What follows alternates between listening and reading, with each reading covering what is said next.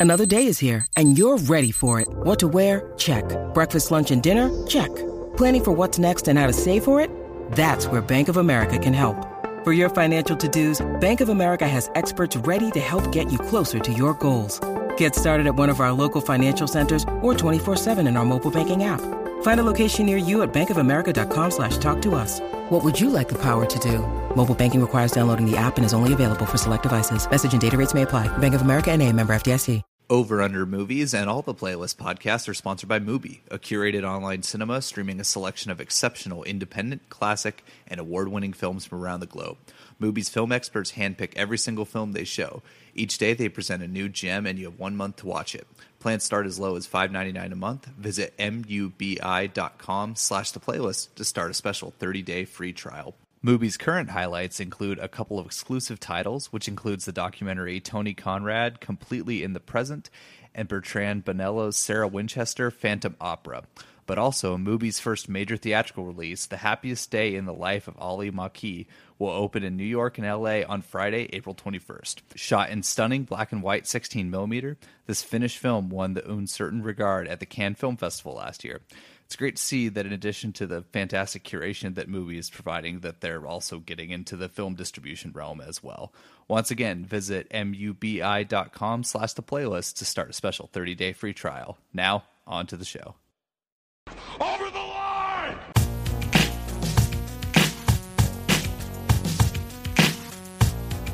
Hello, and welcome to another episode of Over Under Movies, uh, the podcast where we pick one overrated and one underrated movie that fits into the same genre, style, tone, or uh, however we may see fit. This is Oktay Ege Kozak. I'm Ryan Oliver.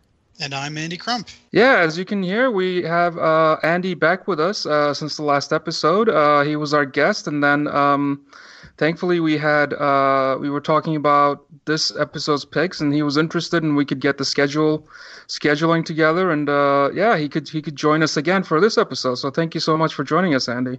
Hey, thanks for having me again.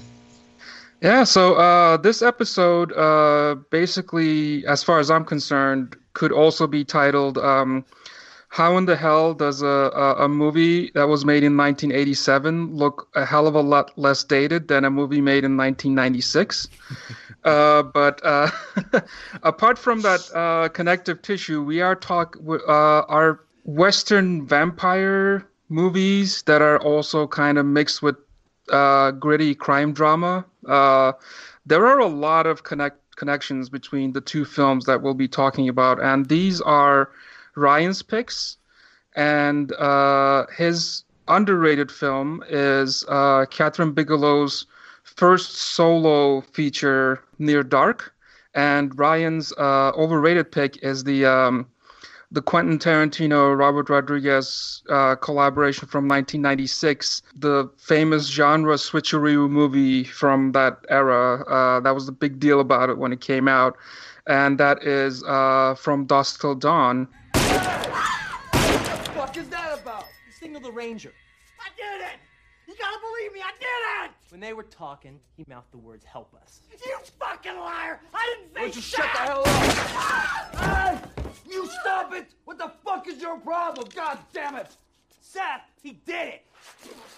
You were by the beer cooler with your back turned. I was by the magazines. I could see his face. And I saw him mouth the words, So let's hand this off to Ryan. Um, Ryan, uh, let's start off with Dusk Till Dawn. Just um, why'd you pick it as overrated? Well, it's also it's safe to say that both of these movies are are cult movies essentially. Like both of them aren't like the most successful financially uh, films, and and Near Dark even has more critical acclaim and has been uh, looked upon uh, with greater fondness uh, since since it came out than from Dusk Till Dawn. But I think from Dusk Till Dawn, certainly more people have seen it, and it has a lot of fans. And I and I think for me, you brought up a good point uh, to start. And I, I think I want to launch off there is the, the genre switcheroo to which this movie is is most famous for. And I, I really think, you know, once you know that that twist is coming, I don't think there's a lot left to really savor or enjoy with this movie. And and to be honest, I've never really enjoyed this movie from the start. Um, I think that when Robert Rodriguez tries to do Quentin Tarantino, and granted, Quentin Tarantino did write the screenplay, it doesn't work. Like Robert Rodriguez understands B movie schlock. Like you could point to Planet Mhm. Terror, you could point to Machete. Like he knows how to make a goofy, perfectly balanced B movie. Now, the, I think the biggest problems with From Dusk Till Dawn for me, sadly, uh, begin and end with Quentin Tarantino on two fronts. Uh, number one, the script, which is uh, for me easily his worst screenplay, and Mhm. um, to me the problem with it is that like he he can't he he enjoys his B movie exploitation movies and like he's really good at like the B movie splatter in his films, but I hate to stroke his already enormous ego, but he's too good for these kind of movies. Like he he can't let go of the certain like level of quality and the level of, you know, spin he puts on his dialogue when it comes to these movies and so like you watch from dusk till dawn you watch that first half that that is like a crime movie that it's a, a killers on the run or, or criminals on the run movie and it's like they're they're holding themselves with the the bravado and like the dick swinging swagger that t- Quentin Tarantino characters usually have but there's nothing particularly clever or like really fun about the interplay or any of the dialogue Especially the dialogue, yeah. especially the dialogue the characters yeah and the characters aren't well developed i mean i think there are good performances i think george clooney uh, is really good against type here i think once you get into the thick of it i think uh, tom savini and fred williamson are my mvps for this movie if i had to Yeah. pick but Oh, yeah. I, I think Yep. for me um, it's it's just I, I think that Tarantino just can't quite he can't quite let himself dive into like the B movie realm. So there's like an A level quality to that writing, but but not quite, but not enough. So you like you don't really care about anything that happens. So when the movie does switch and kind of goes full Evil Dead in that last leg, it's like yeah, there's there is some fun to be had. There's some good practical effects. Um, you don't it you don't necessarily care what happens to the character. No, you it's, don't. It's about the the schlock um, showcase. Yeah, and I think for me, the other thing too, I just want to mention before I lean it off to you, I think uh, you see you see a passion project that got like somehow strong armed into being a vanity project, you know, because this was Robert Kurtzman's idea. Um, it was his story. Uh, he did the ear slicing scene from Reservoir Dogs. He did that special effect for that movie, and so uh, Quentin Tarantino wrote the screenplay based on his idea as a favor. But then it just I I, I envision him But then why make it? I just envision him by his pool writing, like you know, he's writing these characters, and like he's clearly writing the one character for himself. But it's like it feels so gross because he's this like serial rapist and killer, and uh, I really think he just wanted to drink whiskey off Salma And- Hayek's foot. Like, Yes, I- I, was gonna. Ju- I was just about to bring that up. I was just about to bring up that he wrote himself into that role just to have that one scene where Salma Hayek. Because because why does she? Why does that like that alluring, incredibly sensual, sexual being just goes up and like picks the the one like goofy looking dude with the melon head to like stick her feet into you know that's that's Right. all it's all like you know th- this is the this is the type of like uh, Tarantino's narcissistic side about like especially I think I think the second issue that you were going to bring up with Tarantino I'm going to kind of predict that you were going to bring up his acting Yeah. Oh, yeah. Absolutely. I I have I have zero tolerance for his acting. Like even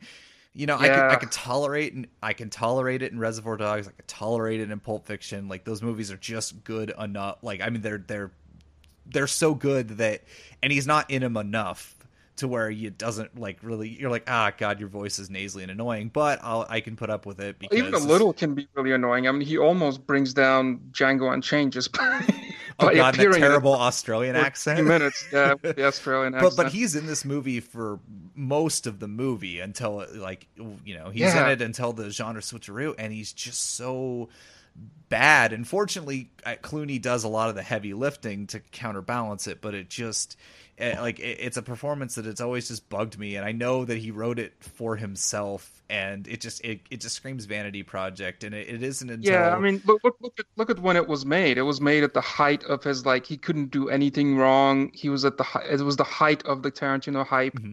and Desperado had just come out too, so like it's it's it's that it's weird. It's and that he had that, movie he had that annoying part in Desperado too. But like you said, that was also like three four minutes, so Right. it wasn't it's- that of a deal. And before I, you know, I guess pass it up because I know Andy's been quiet and I feel like I'm shouting over you guys, so I'll hand it over here in, in just a second. But the the other thing I wanted to mention is like even though yeah, it's hot off Pulp Fiction, it's hot off Desperado. It, it's still it feels despite having those guys it feels like one of the knockoff movies that came out um, Yes. in the wake Yes. of their movies and they're the it ones looks like one of those Tarantino clones where like the script feels like many of those like you know things to do in Denver when you're dead or whatever. Like there was Clay Pigeons. There were so many movies Mm-hmm. Suicide that tried to ape that style. Yeah. exactly. That tried to ape that style, and it looks more like like the writing, the kind of the straining, the strenuous dialogue of like, how can we like make these characters the the ultimate like badass beyond like uh 70s exploitation throwback. And it just feels like that kind of desperate Tarantino clone even though it was written by Tarantino. And it's just that that was weird especially watching it this time around. But yeah let me um get through like uh just very quickly um what I think about it this time around because I hadn't, I hadn't seen this since maybe like 99 or 2000 it's been a long time. Oh wow. And yeah, this movie didn't age well at all. Like I was a fan of it because of how like goofy and fun I thought it was, and in a way, like around the time when it came out, I was like almost um, defending it over even like Pulp Fiction or Reservoir Dogs. Not to say that I thought they were better, but there was a part of me that always felt like, yeah, Tarantino should just embrace his his uh, kind of exploitation uh, fandom background and just make silly movies like that. And that, I thought that was like a good use of his um, approach. But now that I look at it, it's almost like, and especially with the hindsight of uh, the Grindhouse project having come and gone, uh, when you compare it to Grindhouse, it's almost from Dusk Till Dawn is, down is almost like a reverse grind, like test for Grindhouse. Like it starts with uh, Death Proof and then it ends with Planet Terror.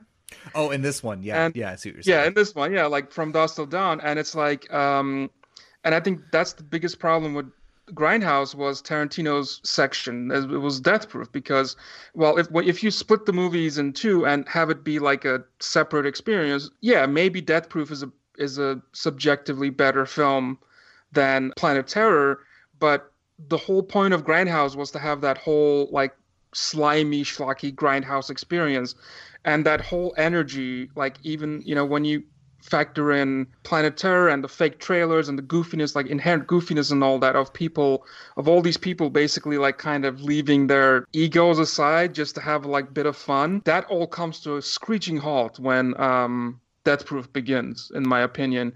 And that's kind of like the same case here on From Dusk Till Dawn, is that it does have that like kind of strenuous, almost like Tarantino knockoff feel to it when maybe the focus should have been on the like the Evil Dead early Peter Jackson vibe uh, that the film gets in the second half. But um, yeah, it's the the writing is it it annoys me at many points, especially a lot of George Clooney's dialogue that I used to think was like cool and badass now just comes across as just lame and lazy. Uh, he basically that character. Do you guys remember this movie, um, Mystery Men from like the Yeah. 2000s? yeah Yes, Mr. I. Furious Mis- no, not Mr. Furious, but like the the way that he talks, it sounds like um there was like this guru type character in Mystery Man who always gave advice, and his advice was always like, Yeah. if you want to conquer your fear, you have to fear your conqueror or something. Like he always just just switch things. And George Clooney, Clooney's character is like, in order to like make his character much more badass, he just like repeats the same line twice. It's like, hey, vampire killers, let's go kill some vampires. It's just like filled with these kind of um, lazy, you know, wannabe like let's make this character as badass as possible kind of lines, and just like it just really grated me this time around. The effects don't hold up at all, like these like Michael Jackson 1991 black and white music video uh, morphing effects of the vampires.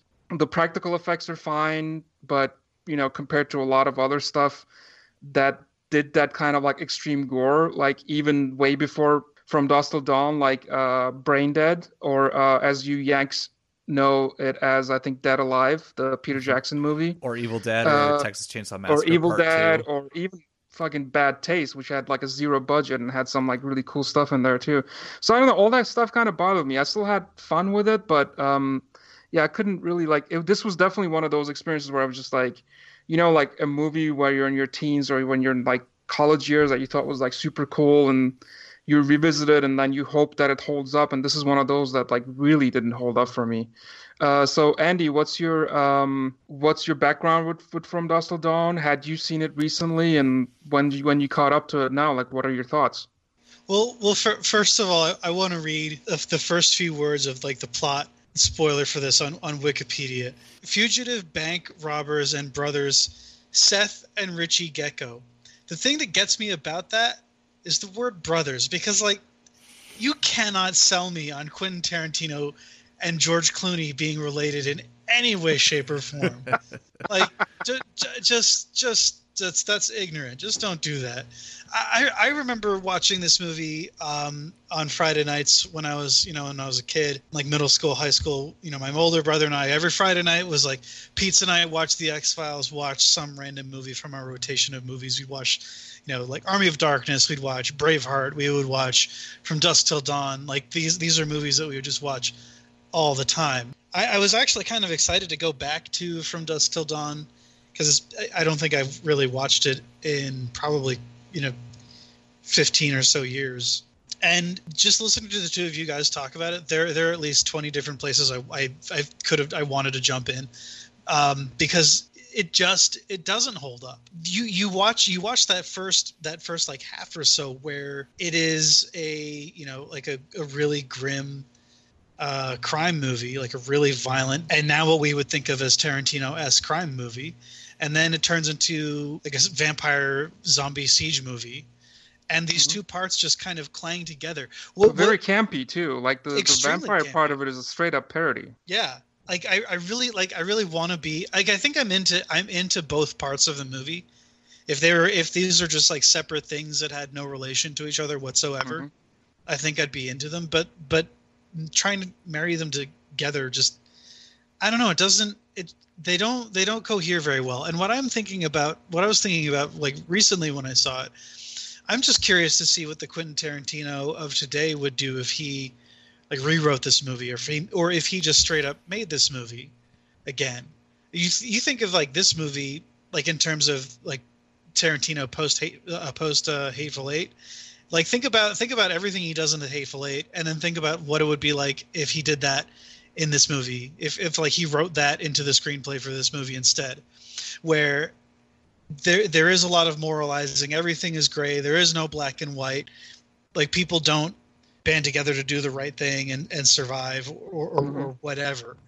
Like like that would be that would be a much more interesting movie and i think would actually kind of link back to that like the opening you know x minutes of the movie a lot better because as soon as like you you lose you like you just lose all of that like all of that like tricky morality Mhm. that you have in the, like the first half. Look, the geckos are obviously bad, but one of them is played by George Clooney, so like you are kind of into them because he has that kind of charisma and he can he can make you like he can like, make you gravitate toward him even though he's And he casually switches between like murderous psycho to like, hey, let's talk about your life a little bit. You know, Yeah, like yeah, let's like- you know, it's like it's, he- it's weird and it's it's it, he is like the most interesting character in there, mainly because of that. I think so too. And it's like he's you know what, what does he say at the end? I may be a bastard, but I'm not a fucking bastard.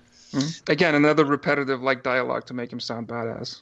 Right, and that just that that drives me not like you not like hearing you talk about it just to realize like it's it's making me realize just how much how much that doesn't work and it just feels it kind of it, it's funny because like I want to say that this is Tarantino not trying, but like this is so early in Tarantino's lifespan as Quentin Tarantino that like saying that this is him not trying is not really fair. Like like it's now it's 2017. We have an idea of what it looks like when Quentin Tarantino half-asses something and Yeah. whatever this is, I don't think this is that. I just think that this is something that didn't you know he like didn't work out for him as as a writer like he like he had x like problems x y and z that he had to solve with the script and he couldn't solve them like he couldn't solve the the transition from you know The crime gen- movie. Not not Yeah, only genres genres. but tones too. Like so it's, it's it's even a bigger bigger hurdle to pass through, and you really have to be kind of I don't want to say experienced, but definitely someone with more gravitas to pull something like that off. So maybe like you said, um, that could be interesting if he like the idea of like what if he did this today, he might have been able to pull it off better. I mean, I think the the shift of tones in um the Hateful Eight from like gritty um, west western with moral ambiguity into like straight up Evil Dead or The Thing with the gross out effects and the gore and all that stuff. I think that was done more gracefully uh, in the Hateful Eight. So uh, that's a, that's an interesting way of looking at it, and I think that's kind of the thing. I mean, I I remember this being when it came out with my friends, and this was like, and at that around that time, I remember like the genre switch being like a big like original deal. Like, oh my god, can you believe he did that? And uh, that's the thing with Tarantino is like. You love a lot of his stuff, but then like as you get older and you start watching the stuff that's like kind of influenced him, you start appreciate you start appreciating him like less and less almost. That at least that's where I come from. What do you guys think? I think uh, so. I, I want to real quick go back to like you mentioned Grindhouse like maybe like five ten minutes ago, and, and I want to go back to that and just I'm, I want to pump the brakes on the Tarantino dissing just a little bit because there's another part of this equation that doesn't add up, and and it's Robert Rodriguez. Like you know he's Yeah. he has made Huh. films that I have liked, um, but he has his limitations as a filmmaker. I think, uh, and I. Uh, it's interesting you brought up Grindhouse because that to me that whole package is a much more effective experience not just because they are more experienced filmmakers at the time they made that movie but they were able to take their own approaches to B movie exploitation and like how they would do it and they're a completely separate package and you can or I mean it's a similar thing but they're separate movies and you can enjoy each like that's what Robert Rodriguez would do with an exploitation movie. That's what Quentin Tarantino would do. But the fact that here as we mentioned before they just get squished together uh, I, I just don't think they work, and I know a lot of people associate the two together because they're friends, but they're they're just they're different, fundamentally different filmmakers, and uh, like they're friends and they may have some overlap, but it's just kind of an oil and water combination here. Um, so Yeah. like it starts with the script certainly, but I I also think that as far as like the shift is concerned, I don't think Robert Rodriguez is a uh, nuanced or delicate enough filmmaker to you know make that transition fully work. Um, so you know, I th- I think there's a there's a little bit to blame on on both sides here, but yeah, overall it just doesn't it doesn't work. If you go back and just rewatch like the uh like he like yeah, the level of craft in this movie is just not very high. Like you go back and watch the scene like the liquor store scene. It's just it just it's so awful. Like, I used to think that was looks such a good scene too. Yeah, me too. and it just Like- annoyed me this time around. It's so weird. because because he keeps on like like you know showing uh John Hawkes like of all people on the floor trying to get into the safe and he does like the fast zoom and then like it cut it cut like goes to the camera goes somewhere else and then it, con- it cuts back to John Hawkes and it does another fast zoom and it just like it's like he, it's well, like the, he the thought visual it was- style is one of those things that really dates this movie. yeah. Like, Like it's mid '90s all the way through. oh it's just it's it's painful. It's like it's like he thought okay this is the move. I'm gonna do this. This is going to like define the entire scene. And all it really does now is you know like now as an older person like as a kid as like as a kid like as a young as a as like a, a teen i thought this was really cool. And like now i just it just kind of makes me nauseous. So i i don't know. Like i i really wish i wish that that rodriguez and yes we should not just you know put all the burden on tarantino. No, no, not at Uh, all. yeah you're but like it kind of kind of to kind of like extrapolate on what you were saying like i kind of wish that they had left more of a breadcrumb breadcrumb trail for us to pick up on before we get into the you know the the vampire half of the movie. I, I feel like you need to i feel like on some level you need it to be the way that it is. You need there to be no hint of like any kind of vampire action whatsoever. There needs to be no foreshadowing because it does work. That it just all of a sudden, like everybody's getting killed by vampires and and like they're they're just they're monsters everywhere and it makes no sense and it's it's something like out of a Tales from the Crypt episode, except expanded into 108 minutes, and I really want to be into that. Um, and I think like maybe the first time you watch it, like it works. I think I said this on the last cast, but um, some movies are like magic tricks, and once you know how the trick is done, it's just not as effective. So when you know maybe you go back and revisit this movie, it just doesn't have the same impact because the first time you see it and you you have no idea what's about to happen, it does feel kind of kind of impressive and momentous because it completely took the rug out from underneath your feet. You had no you have no idea. There's no real build into that throughout the movie, and I don't know. And also, you probably hadn't seen better movies that did that before you saw uh, From Dusk Till Dawn, which was the case with me. Yeah, I don't. I, I can't think. I think of any movie that I'd seen before I'd seen this movie that had like kind of pulled off the same trick. But like, I it's it's kind of a tricky problem to solve because you can't really, you know, you can't tip your hand in the first half in the pre-vampire part of the movie to the fact that it's going to become a vampire movie because that would not really respect the fact that the characters have no idea what's happening. Mhm. Like there's Yeah. like there's no reason that there's no reason there should be any hint of that Mhm. of of how of like that that you know turn in in genre and tone because I mean, like uh, yeah. a, a more a more straightforward studio film would have started the movie with um, would have had like a pre-credit sequence that took place at the Titty Twister, uh, had unrelated characters go in there and start having fun, and then vampires attack, and then like right when the vampire's about to bite one dude, it would just like cut to black and be like from dusk till dawn, so that that will be your hook, you know. yeah Uh, and then the rest of the story could have gone the way that it does. So there's a little bit of bravery there t- in terms of like, yes, they're trying to do something different here. And I'm not saying like uh, there's a difference between plot and tone. I'm not saying that. Uh, yeah, it would be kind of a cheap shot to um, kind of cut back and forth between the the crime story and the vampire story. Maybe like cut back and forth between the titty twister and what's going on there, or at least like have some like um, foreshadowing or something. I think that would have been cheap and uh, predictable. But uh, they could have figured out ways to like insert that like campy tone in there, and maybe make it a little bit more goofy or um, I don't know. There there could have been something in there without actually tipping their hat to like actually have the tone fit in, like the way that we're talking about like um, the world's end, the way that it's like the tone is always the same uh, and uh, the way that they kind of foreshadow all the stuff that you can see uh, it's like there's some mystery going on but like your first guess is not going to be like oh there's going to be like blue-blooded aliens and there's going to be all these crazy fight scenes or whatever. But like there's that sense of like mystery and dread and that's kind of missing from from Dusk Till Dawn.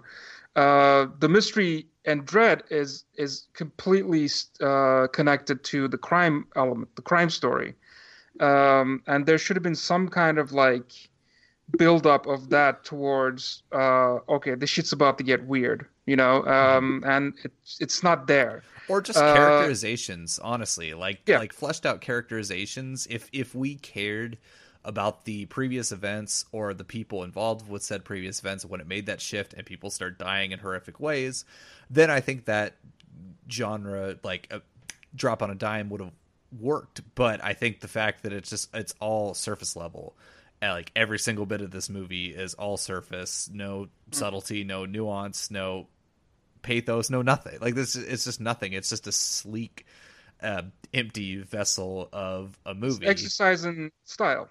yeah, that's, all it that's is. Pretty much what it is. Yeah. Yeah. So, well, uh, Andy, do you have any other uh, like like any final thoughts before we moved into talking about Near Dark? I'm excited to talk about Near Dark, so I'm I'm not going to say anything. All right. Yeah. All right. All right, podcasters. Let's get podcasting. Um, oh God. Zing. uh, yeah. Yeah. So uh, let's let's move on to uh, Near Dark. I'm gonna separate your head from your shoulders. Do it fast. All right. The times roll. No. You might as well just kill me then too. Caleb Colton no longer belongs to our world. We give him a week, see if we can call him one of us. He belongs to hers. But you have to learn to kill. He belongs to theirs. I don't want to kill. He makes a kill tonight. And they all belong to the night. Uh, Kathryn Bigelow's 1987 uh, Western vampire epic. Um, uh, which it's weird to call it an epic, but I always get this like uh, I just kind of want to call it that, even though it's like a pretty small scale film. It's but lean um, too. Yeah. lean, maybe maybe that's why, but it just like feels so much bigger than that for some reason. But anyway, before I get into that, and um, Ryan, why'd you pick it as uh, underrated? I think I mean this movie's certainly appreciated in certain circles. Um, you know, it's appeared on a lot of top like horror movies, top vampire movies, top like scariest scenes. Um, but I but I still just feel like to a general, I mean, certainly looking at the like the number of people who've rated this movie versus uh, from Dusk Till Dawn on IMDb, I just don't think enough people has have seen this movie or or or even heard of it. Um, and you know, it, it it's I wanted to bring it up for a couple reasons. It started to there. There's been some screenings happening uh, around the country for it um, for the American Heart Association. Unfortunately, due to the passing of Bill Paxton, I mean, good cause that they're doing those screenings, but that's partially why they've been doing it. Um, and it's one of my favorite performances of his, which we can get into. But I just think that this movie. Um, it doesn't it uh like from dusk till dawn it doesn't wait 50 minutes before shifting its genre but it certainly does take you by surprise i mean like you know the title But there's a Dark- buildup of dread of that tone that we were talking about. Right, absolutely. Like but it's conveyed with such grace. Like the first 10 minutes of this movie to me has more has more grace, has more tells you everything you need to know about the characters or at least our two lead characters than the whole the entirety of From Dusk Till Dawn. Like I think that uh it, it's such a tense, weird sensual, beautiful, scary buildup in these first 10 minutes when Caleb picks up um, May at, at outside of a bar and they they're driving and there's this back and forth because he can't really like you think a more cynical person and you may think like think this at first watching this movie you might just think it's a bad performance by jenny wright because Mm. she's so all Mm. over the place and so like hot and cold and, and the way she says like you know like take me home i have to be home before dawn like That's like, what makes it unsettling, though. Exactly. I- Because well, I think if that you were too. watching this movie cold, you'd be like, you'd be like, oh, is this a mm, romance? Is this a Western type of romance movie? But then, like, Right, and as then- the relationship progresses, you're like, there's some weird shit going on here, but you can't really put your finger on it. and then and then when Caleb finally has the change, just that shot through through the farm, uh, uh, like the sun rising and him just slowly like crawling, like almost coming to a crawl because he's he's burning up is just like one of the most eeriest, terrifying, like burn into my mind sequences. And then from there, it's it's a it's a chase movie, it's a road movie, it's a, a family movie, like a like a family on the Mm. run movie. Um, it's a Maybe that's why I keep calling it epic because it just it encompasses so many things within this like short, Right. lean runtime. and the movie moves like there's no fat on this movie but it gets across these like you know these themes of existential dread and like what it you know means to have lived for so long like is it worth living that long um like it it it, it delves into a lot of interesting things um in a very like you know great cast lance henriksen uh bill paxton who's just so like terrifying in this movie but hilarious at the same time like he Mhm. uh like that just that balance of like you're, you're laughing at it but it's like man that guy gonna slit your throat at any second and you don't won't see it coming um i, I just it's almost yeah. like an uncomfortable, that kind of uncomfortable laughter. Yeah, it's it's like honestly, it's like watching Heath Ledger's Joker in a way. Like like Yeah, I, I like yeah, think of a villain makes like sense. that. Yeah.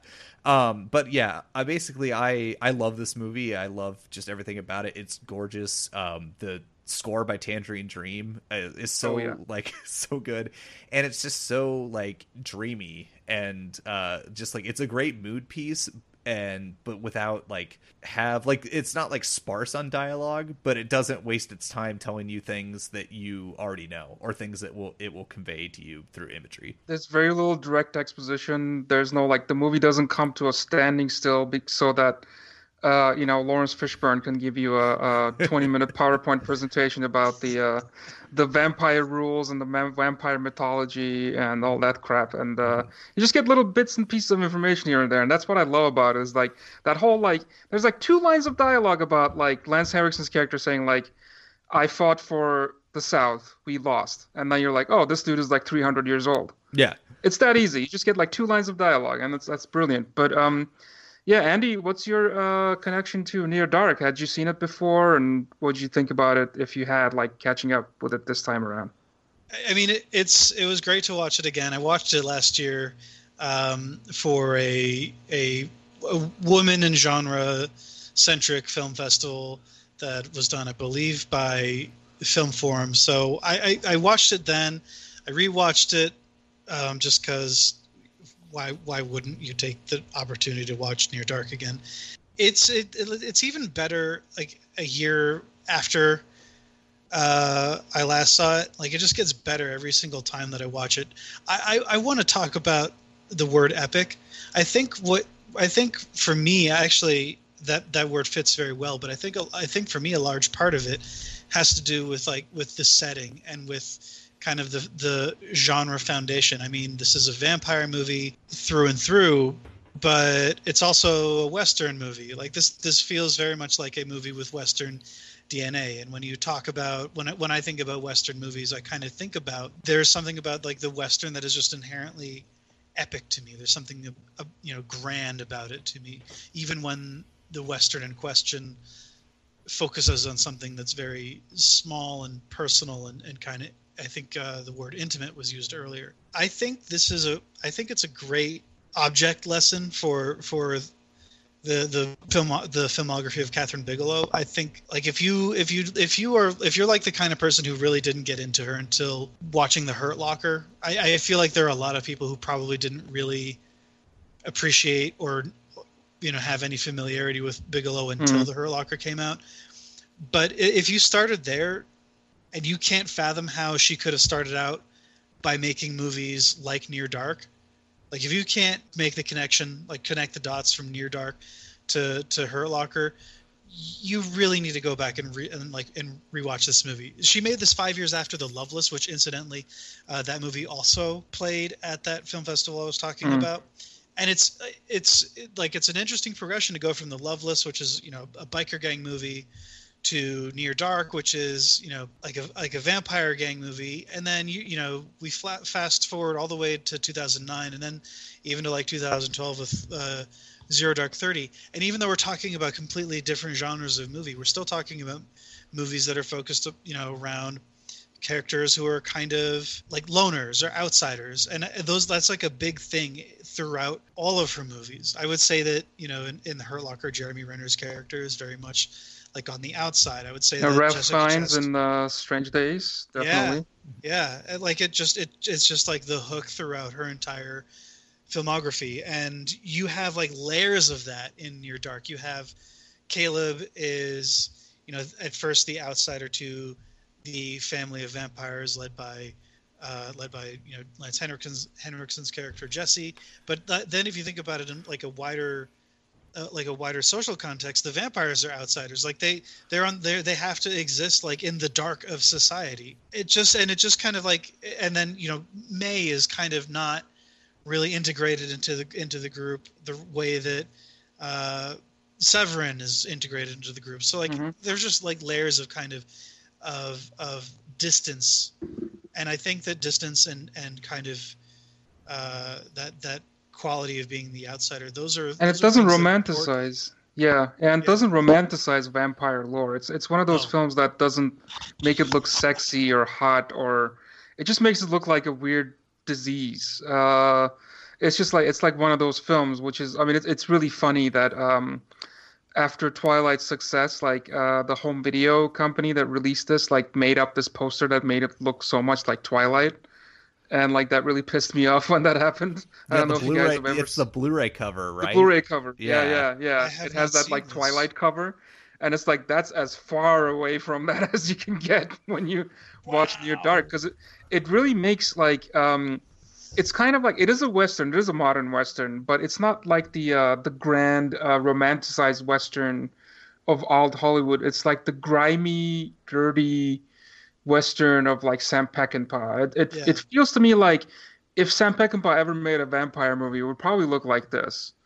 Like it's just like grimy and dirty and unattractive, but fascinating uh, and incredibly entertaining at the same time. Like, but but yeah, there's nothing about it that's like these are yeah the the, the vampires are monsters. They're they're horrible, horrible creatures, and that that that the the build up during that like amazing midpoint uh, bar fight scene, um, which is like you know talk about a scene that like ratchets up the tension. Uh, it should be like studied by people who want to see like how you can like create such a long midpoint set piece in the middle of your movie.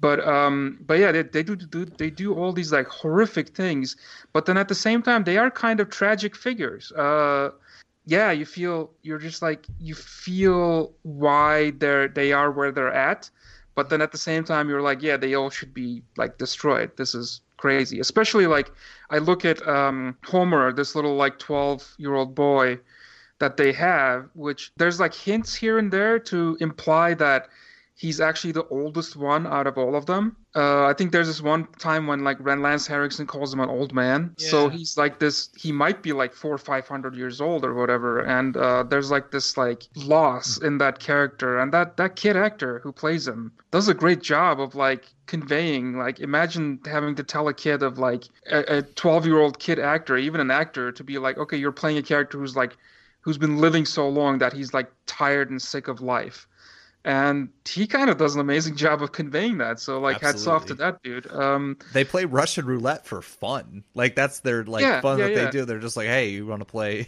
play Russian roulette for five card? Ah, that we'll is, that seven. is entertainment to them uh, when when, when yeah. you get to that point in your life where like that is entertainment, you really need to rethink like your entire like all of your priorities. I, I just want I just for the for the the people listening at home on the pod on their podcast app. So I I just said like wow in the background a few moments ago. I just saw I just saw like the Blu-ray art like poster like the like the artwork on the poster on the uh, Blu-ray for this. you If want to print it out and pee on it don't you it's it's so so if you have not seen this movie like for anyone listening if you have not seen this movie the movie that is on the cover of the blu-ray for that is not the actual movie that kathryn bigelow made like that it's it's terrible there's nothing sexy about this movie except for bill paxton and i really think that the only reason that that his character is sexy is just he has because charisma yeah, because he has like just insane levels of charisma. He he like he can make slashing a man's throat to pieces with like you know spurs, like just energizing and exciting. I mean, I mean, And- charisma in that American Psycho type of way. Yeah, Like yeah. you're like, yeah, this guy's like this kind of beastly vibe to him that might like seem attractive, but then at the same time, you're like, stay the fuck away from me. it's it's pure it's pure animal magnetism. He he also uh, has my favorite line in the entire movie. I think when when Caleb's sister you know meets them and she, she's like, "Oh, you guys are up late," and he just goes, "We keep odd hours," and I just I love that line. Yeah, and, and talking about uh, Bill Paxton, I think between, um, you know, there's like, there's the, you know, of course, as fans, a lot of fans know there's the crazy Bill Paxton performances that you just love because they're so goofy and out there, and then there's the more like subtle, dramatic Bill Paxton performances, like in, you know, the however many season run of uh, Big Love or or stuff, stuff like that, like his dramatic stuff, which is. He was he is great with Yeah, that as well but like the, the goofy Bill Paxton performances, as far as those go, um, the out there Bill Paxton performance, yeah, this is up there with me for as you know, with like Aliens. Uh, it's uh, it's a memorable performance. It's a it's a goofy and out there performance. So he definitely steals the show. But that's it's not only because his character is out there and crazy. It's it's because his he exudes that like kind of uh, effortless uh, charm. No, absolutely. It's it again. It's that uh, this guy's cool, but he also could kill me too. Like that's it's that uh, he nails that balance. Um, yeah. So it was just like it was bittersweet watching it this time around.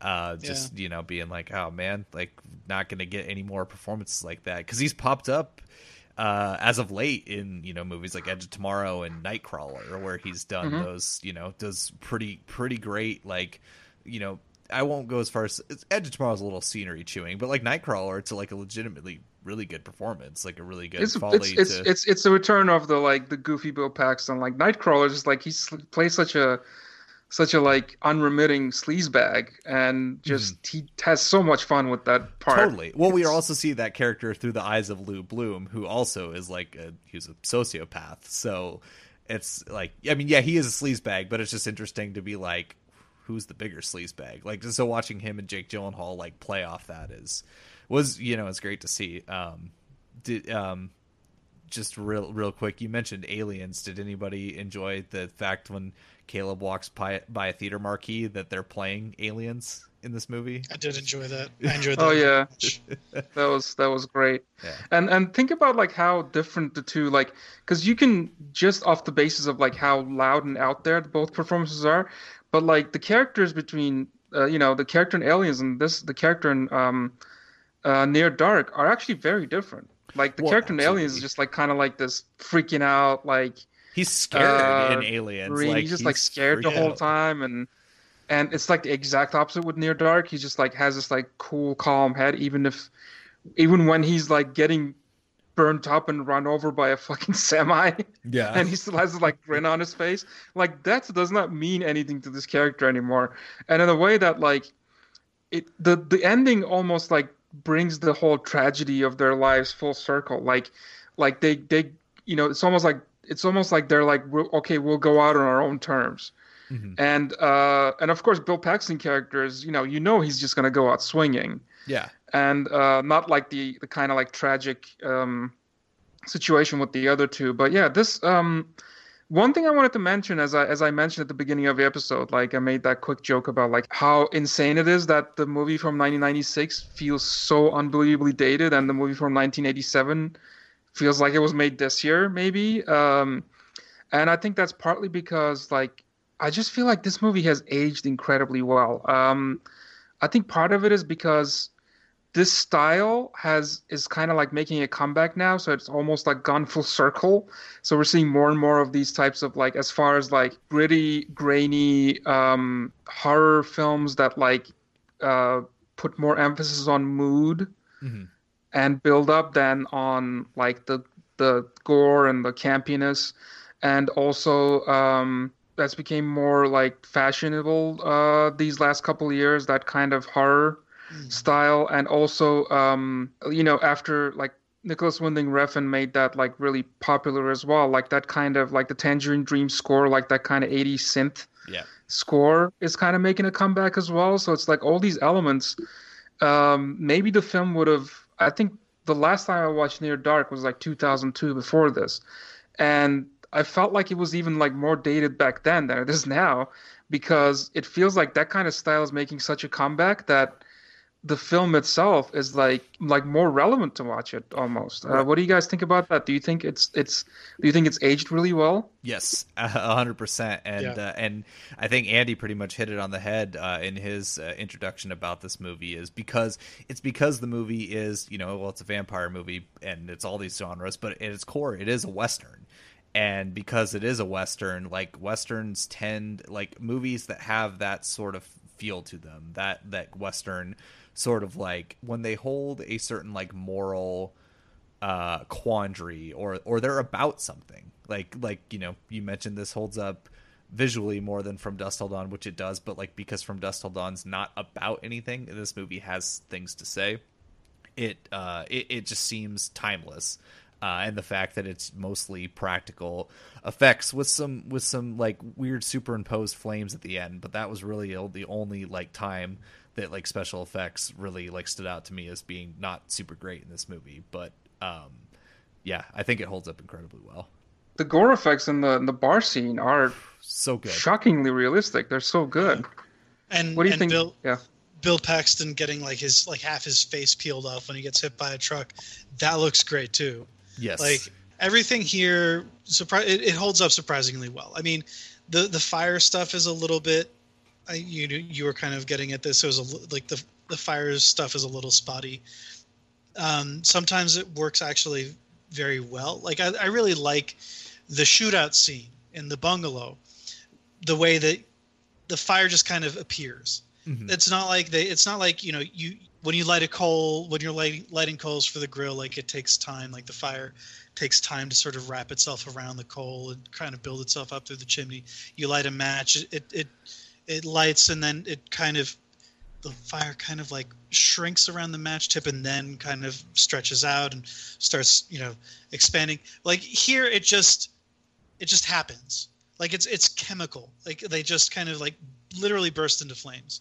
So i, th- I think like seeing that in that that shootout scene uh i found kind of like startling the way that the way that that works within the scene and kind of works within um what we know of of their version of the mythology. I, I do agree that like yeah, you just superimpose flames over over something, it's it's not ever going to look very good. But it doesn't look very good now. If you look at like, for example, like the opening of the Evil Dead remake or something. Yeah, mm-hmm.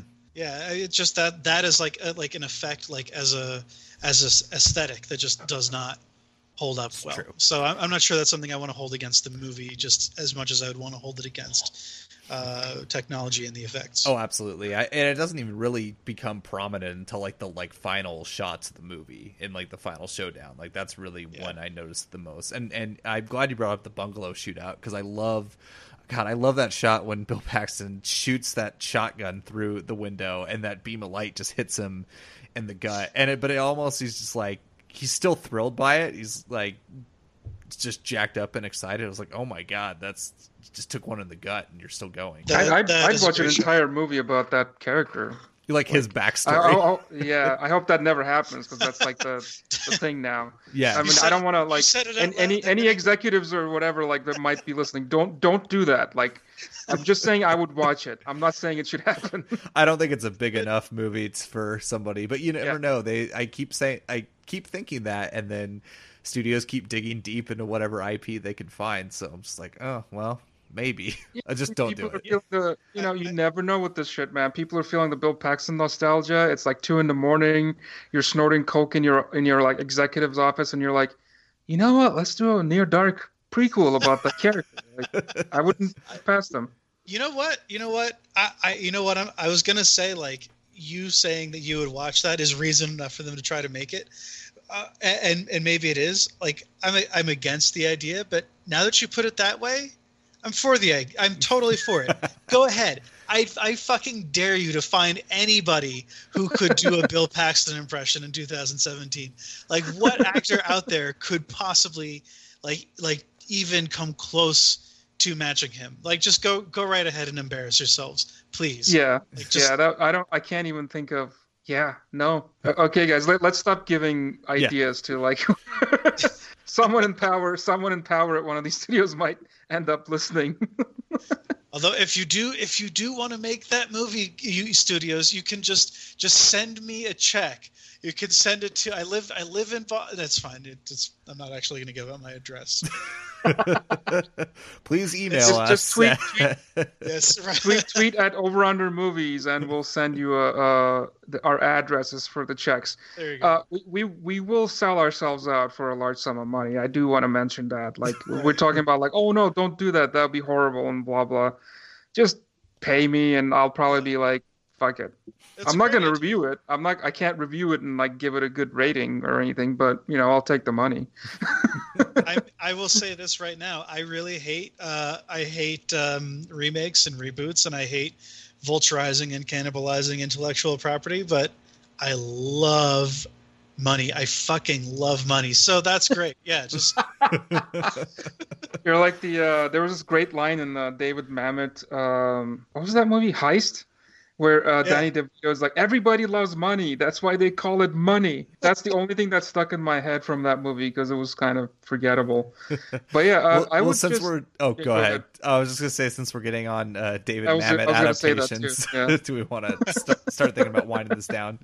yeah, yeah, yeah. Let's uh, let's start winding this down. And uh, as far as I'm concerned, I would say that. Um, yeah, from dusk till dawn is still like kind of a fun, goofy time. Maybe like to watch in the background and stuff like that. But if you haven't seen it for a while, um, I would Just say get ready it. for it. Just not- don't do yeah, it. don't. Yeah, yeah. That's there you go. Take Ryan's advice. Fuck it. I'm just gonna do that. I'm just gonna say that.